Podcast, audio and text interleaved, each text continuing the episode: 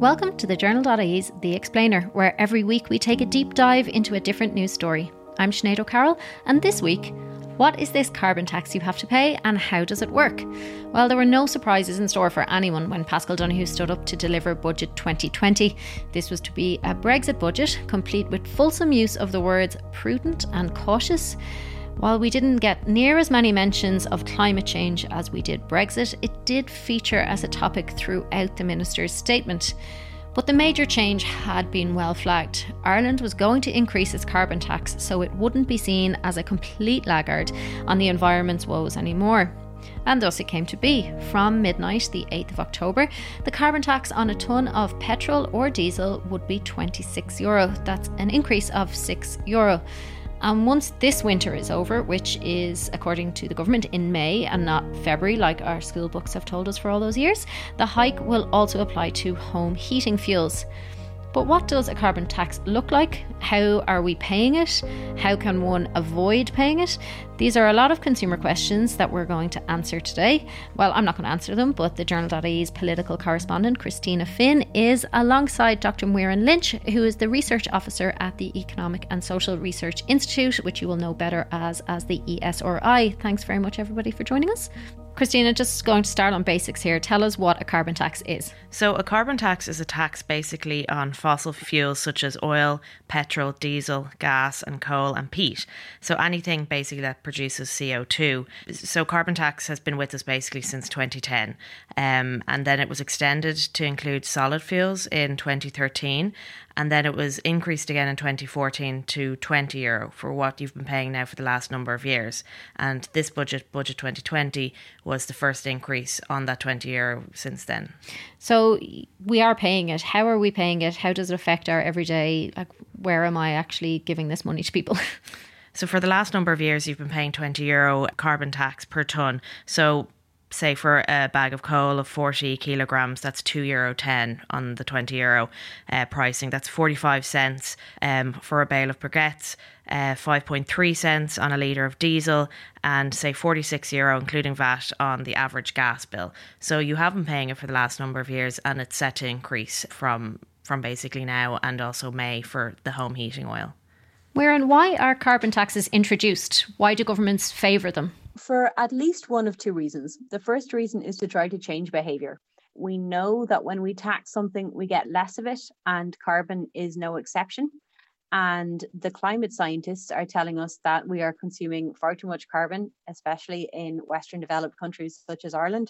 So if you tax carbon, you will get less of it. The secondary reason is to raise revenue. Why do we have any taxes at all? We want to raise revenue, and we use that revenue to pay for public services and also to redistribute wealth from richer households to poorer households. So the carbon tax can be a bit of an issue in that it hits poorer households more than richer households, but there are ways to recycle the revenue in order to make sure that the total effect actually doesn't penalise poorer households.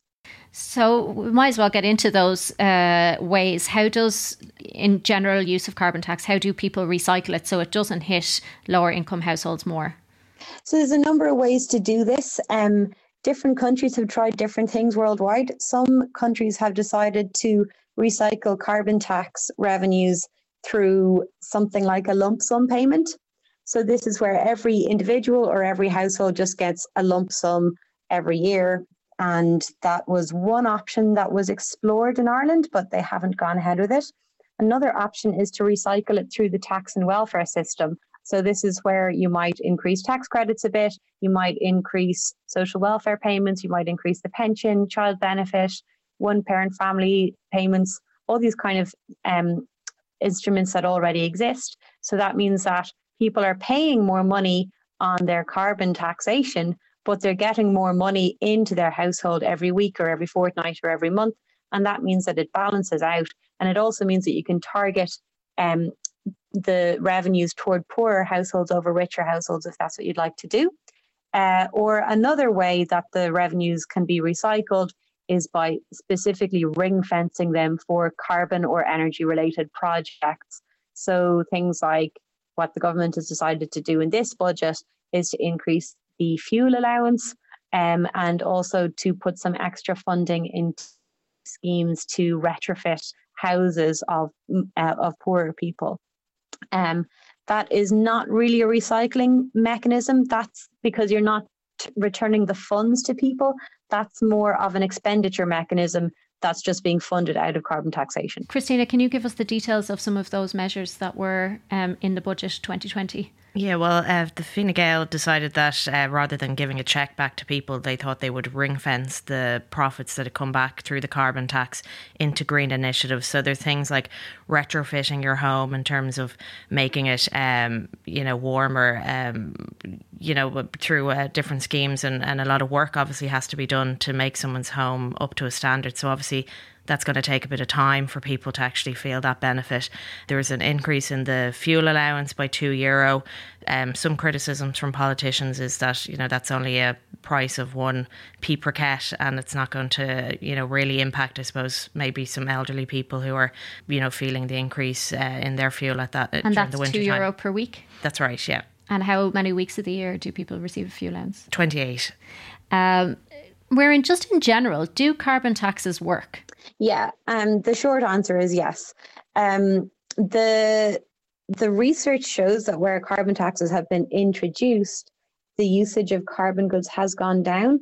But what we have to remember as well is in the long run, it's not just about will I drive less or will I insulate my house so that I burn less gas. It's about shifting from carbon intensive industries toward less carbon intensive industries. And so in the short run, you just use less carbon goods directly. In the long run, the whole economy moves to a less carbon intensive set of economic activity. One of the problems is it's very difficult to find what's called the counterfactual. So what we're saying is it's not enough to say, okay, we introduced a carbon tax in 2010. Let's look at what happened to emissions in 2011. Oh, they went up, the carbon tax didn't work, or oh, they went down, the carbon tax did work. Because the question, of course, is what would emissions have done if you hadn't introduced a carbon tax? So there have been a lot of countries that have introduced a carbon tax and their total emissions have still grown, but you can use economic techniques to show that the emissions are lower than what they would have been if you hadn't introduced a carbon tax. Then the other thing you can do is you can analyze expenditure data and see how do people actually change their expenditure when prices change. And on that basis, you can predict what a carbon tax would do to carbon consumption. And that's some research that I've done here with colleagues in the ESRI. And we have found that if you do increase carbon taxation, that people do actually respond to that change in price. They don't respond to the same extent that they would if you were to increase the price of something like cinema tickets or clothes or something that people have a bit more discretion in whether they consume it or not. But there is definitely a price response there. Yeah, I was going to ask that because a lot of the commentary around this, even from journal readers or commenters, would say there is no way I can change my behaviour. I have to drive the exact same amount every day because I live and work 30 kilometres apart and there's no public transport. And I'm already prudent in terms of heating my house and it's insulated as well as it can be. So how is this tax meant to change behavior if they're in those circumstances? So I'd say a couple of things to that. The first thing I'd say is let's take an extreme example. So I don't know if you have a TV at home, and if you do you leave it on standby or do you turn it off at night? But a lot of people leave it on standby. Now let's just say that the price of electricity tomorrow went to €1 million per milliwatt hour. I guarantee you everybody would be turning their TV completely off at night because nobody wants to wake up to a bill of €6 million. So that's an extreme example, but it's just not the case that there's absolutely nothing we can do to change our behavior in the short run. We are certainly limited in what we can do to change our behavior in the short run. Maybe it's not a case of, well, I'm not going to go to work anymore because I have to drive to work, but you might maybe take one less trip to the shops, for example, or you might try to double up on dropping your child to GAA and doing the shop at the same time rather than doing them two separate runs. These are little changes we can make. But the second point I'd make is in the long run, we can definitely make behavioral changes. And this is where carbon tax comes into its own, because a lot of the things we need to do to reduce carbon involve a significant upfront investment. So something like insulating your house. And what the government has done is they've not only increased carbon tax by €6 in this budget, but they've signalled that they're going to be increasing it out to 2030, where it will eventually hit €80 per tonne. So if you give a long-run taxation signal like that, that means that people can plan. They can plan their future investments and their future consumption, and that might mean that while it wouldn't make sense to maybe buy a more efficient car on the basis of a €20 per tonne carbon tax, by 2030 it might make sense when carbon taxes are €80 per tonne, and that might change what your behaviour is in terms of the next car that you buy, rather than just where you drive tomorrow. So this is kind of, if you think of the carrot and stick approach, this is kind of the stick. It's like, we're going to charge you if you keep behaving like you're behaving. Is, from an economic behavioural point of view, is that the best way to go about this? Yes and no. So it needs to be, I don't really like to think of it as a carrot or a stick. I prefer to think of it as just rearranging the prices that we face. At the moment, we don't face the cost of carbon when we consume carbon goods. There are a lot of costs that consuming carbon emits in the economy, and we don't have to bear those costs. Carbon tax is about trying to make us bear those costs. However, if you accompany carbon tax with something like revenue recycling, that means you're facing a new set of prices. Your fuel and your petrol and your diesel are more expensive, but you also have extra money in your pocket, which means you can make a new set of choices. You can make a new set of decisions. If instead we go with a subsidy approach, that kind of takes the decision out of our hands and puts the decision into politicians' hands. So, for example, if we decide we're going to retrofit all the houses in the country, well, that's great. But what if you're living in a house that's actually pretty well insulated? You can't really decrease your heating bills at all, or you might even have renewable heating in your house, but you're facing a long commute and you can't afford a new car, or you can't afford an electric car. So in that case, if we go with what people like to call the carrot, which is subsidies, what it really means is the policy makers have to kind of pick winners. They have to decide which carrots they're going to choose. And those carrots might work for some households and they mightn't work for others. Whereas if we go with a carbon tax approach, but we accompany it with revenue recycling, that means that the household can make the best decisions for themselves on how to reduce carbon. Is there any really solid examples of where this has worked well, that it has been brought in without protests, that it has worked with its aim in terms of reducing carbon emissions to where they could have been?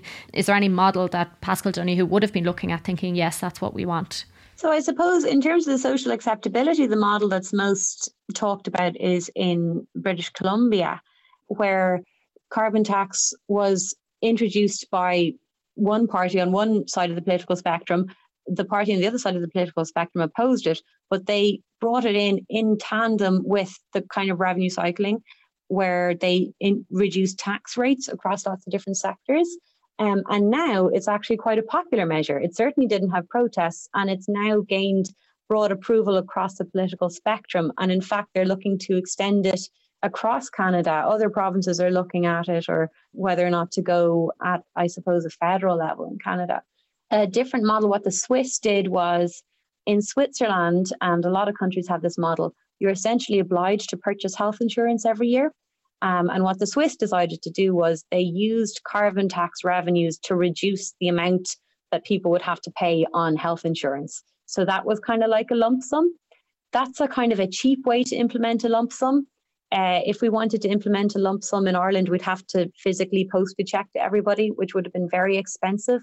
My guess is Pascal Donohoe probably shied away from that model in Ireland for those reasons. But in terms of the choice to go with ring fencing and recycling the revenues through grants and the fuel allowance rather than through the taxation and welfare system, I'm not too sure what the political calculus would have been behind that decision. How do we compare to other countries, just to go back to the aim of carbon emissions, how do we compare to other countries in terms of our own, I guess, more personal carbon emissions? Because this is about, you know, people's personal use rather than industry or agriculture. So there's how do we compare in terms of the amount of carbon we use, and then how do we compare in terms of how we're reducing our carbon usage? And the answer is, by both metrics, pretty poorly. We have relatively high carbon consumptions per capita in Ireland relative to other European countries, but the rate at which we've been decreasing them is pretty low. Now, we do have some of the most stringent emissions reduction targets in Europe, and there is some research to suggest that they were really set at too high a level, and that may be the case. But we certainly are performing particularly poorly in terms of meeting our targets. And then this also is the case not just for carbon emissions reductions, but also in terms of energy efficiency and in terms of renewable energy usage. We are not going to meet our renewable energy targets, not in transport, not in heating, and not in electricity. And most European countries are.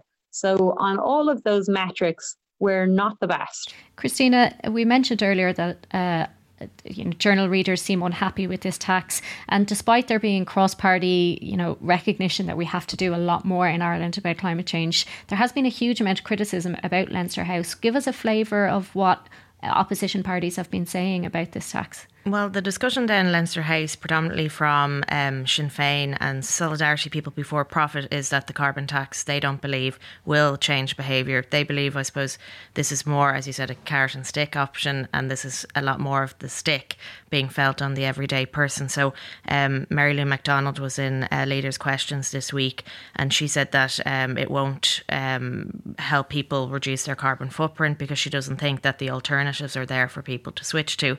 And she also had criticisms, I suppose, of some of the case studies that, as we had discussed, British Columbia, and citing other issues in terms of reduction in their economy, she says, is a reason for why their carbon emissions reduced. Obviously, there's differing studies to prove otherwise. And also Solidarity People Before Profit, Bríd Smith, is stating that this will hit, say, single parents and the elderly. And we also have rural TDs who are saying that a carbon tax, okay, it's been hiked up, but perhaps for, say, the elderly person, as you said, if we want them to change their behaviour, if there's an elderly person living in the country who uses their car regularly, perhaps every day, to go to the shop or go to the pub, and they live alone, and that's part of their, I suppose, connection to society. If they're going to start curtailing their lifestyle, what sort of impacts is that going to have on their life? Okay, carbon emissions are reduced, but what's the other impact on society in general? But I suppose Leo Varadkar has stated that we're a laggard in terms of our carbon emissions and that they have to take action. He totally disagrees with the likes of Mary Lou McDonald that this won't change behaviours. He says that they have the science wrong and the facts wrong. But there's a lot of, I suppose, pushback. And even Pascal Donohoe admitted yesterday and during Budget that he could well face pushback from the public on this, but he said he tried to learn lessons from, I suppose, the water charges of the past, and he believes this is the right way forward. Muireann, is there any economic studies into what Christina was talking about there, that you can look at the carbon emissions and that behavioural change, but what's the impact on society? Like, is there more loneliness? Is there more kind of unseen impacts of a tax like this? There has been a decent amount of research done internationally on certainly social acceptability of carbon taxation. On broader societal impacts, those can be kind of difficult to measure, but there hasn't been any specific research done for Ireland that I'm aware of. And I think it's things like societal impacts, they really tend to be country specific. How citizens in France might react to something is totally different to how citizens in Ireland might react. And I think some of the points that were made there really do apply to Ireland, such as the fact that we have a lot of isolated rural housing compared to other countries. So those kind of households could be impacted more than the equivalent in Sweden or in France or in Denmark or anywhere like that. Is there any way that the government can avoid an Irish water type scenario here, that they can successfully communicate and get people on board with this tax, like they have done in British Columbia, where people think it's actually a good initiative?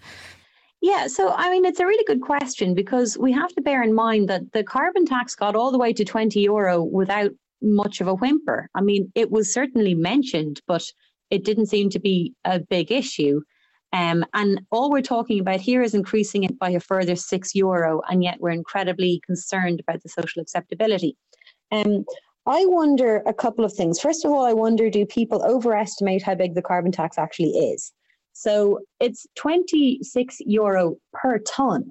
A tonne is a lot of carbon. So you take a bag of sugar you take another 999 bags of sugar, and that's how much carbon we're talking before you have to pay €26. So it's the weight of a small car. So to put it in context, if you have a 50-litre tank on your car, you'd have to fill your tank 8.5 times before you burn through a ton of carbon if it's a petrol car, and 7.5 times if it's a diesel car. So that means that if you fill your car once a month, it's next February before you have to pay €26, whereas before yesterday, by next February, you had to pay €20. So when you see it in that context, it's maybe the first step is trying to help people understand this is actually a very small amount of money compared to what you're spending on your fuel. So at the moment, it could cost 50, 60, 70 euro to fill your tank. We're talking an extra €1. So it's going to cost you €71 instead of €70 to fill your tank.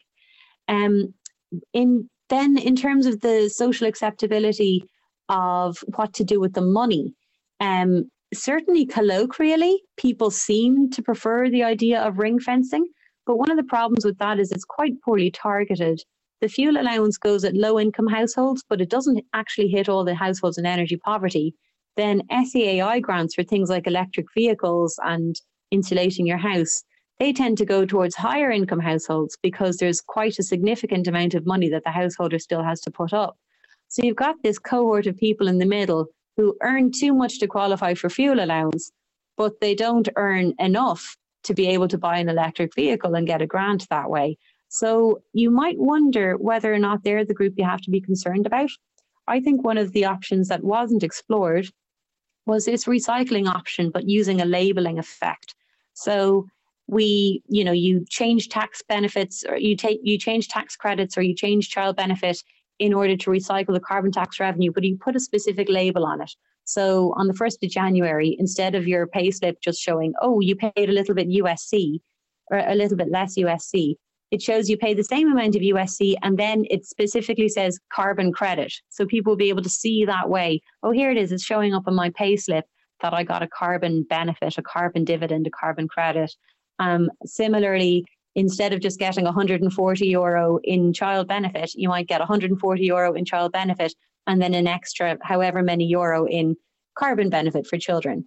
That might have been a way to make it more salient to the general population, and maybe coupled with the fact that it's not actually a huge amount of expenditure in the context of the overall household budget. That might have been one way to get it across the line. Whether we're looking at another Irish water, I just don't know, because it's not like you have to send off a check every year saying, here's how much carbon tax I'm paying. You just pay it every time you fill up your tank, you fill up your oil.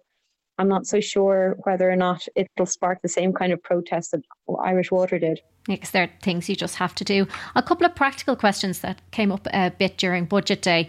If people are looking at this and they think, I want to do my bit and I also want to avoid paying carbon taxes, particularly in the future when they increase, I'd like to look at buying an electric vehicle. How much does an electric vehicle actually set you back? We hear a lot about grants and stuff, but it's hard to price a car sometimes when you're not in that world. How much would an electric vehicle set me back today? I mean, even taking all the grants into account, you'd be looking minimum €20,000 if you're going to buy one new. And there's not much of a secondhand market for them yet because they are so new. I mean, it's not much more expensive than buying, say, a diesel car brand new, but it is a bit more expensive again. And most households don't buy cars brand new. Most households buy secondhand cars. And if you wanted to drive it from Dublin to Cork, how much electricity would you be putting in and how much would that cost? You could get about 160 kilometres range. So you would need to fill up once between Dublin and Cork. But in terms of how much a charge would cost you, I'm not too sure. It's very cheap compared to a tank of petrol. But the main thing is very few people drive from Dublin to Cork at all, or at least on a regular basis. And the vast majority of people commute less than 50 kilometres to work, and you can do 100 kilometres in one charge, no problem. So where an electric vehicle would work for most people would be as a second car. And then if you do want to do the Dublin to Cork journey, you just use your diesel car or take the train, I suppose. Christina, we've mentioned a few times that this isn't the end of the increases for the carbon tax. So what's the plan for the next few years with the carbon tax? Well, Pascal Donohoe said yesterday that if a Fine Gael-led government is elected after the next general election, people can expect more carbon taxes, and he hinted that it would be at least €6 per tonne every budget for the next number of years. So I suppose that's one that everybody can bet on. In terms of the additional measures and the carbon tax and what that might be used for, you know, obviously we have the Green Party as one of the key parties that would have liked to see a higher carbon tax. But what they have actually said that I suppose the alternatives should have been put in place for this carbon tax many years prior to this being brought in. And Richard Bruton yesterday, when asked about, you know, more grants or incentives for people to switch, he said he wanted to empower people to make the change.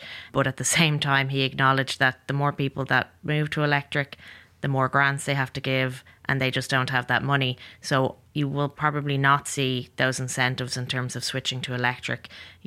They're betting basically on the price of the car, of that 20,000 car coming down, and that more people will avail of that rather than giving more money in your pocket for you to switch over. Thanks so much, Muireann and Christina, for taking that debate out of it, because we've been just hearing so much noise around the carbon tax, and that is so well explained. Thank you for coming in. Thank you for listening to The Explainer.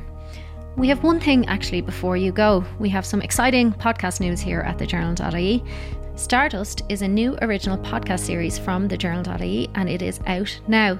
Speaking to witnesses, family members, journalists and more, the podcast delves into one of the worst tragedies in Ireland's history, one where 48 young people died in a nightclub fire on St Valentine's Night in 1981. You will find the first episode wherever you listen to your podcasts. This episode of The Explainer was brought to you by executive producer Christine Bohan, producer Aoife Barry, and assistant producer and tech operator Nikki Ryan. A big thank you to Muireann and Christina for their work on the show. If you're enjoying these episodes, please leave us a review and rating wherever you listen to your podcasts. Thank you, and catch you next time.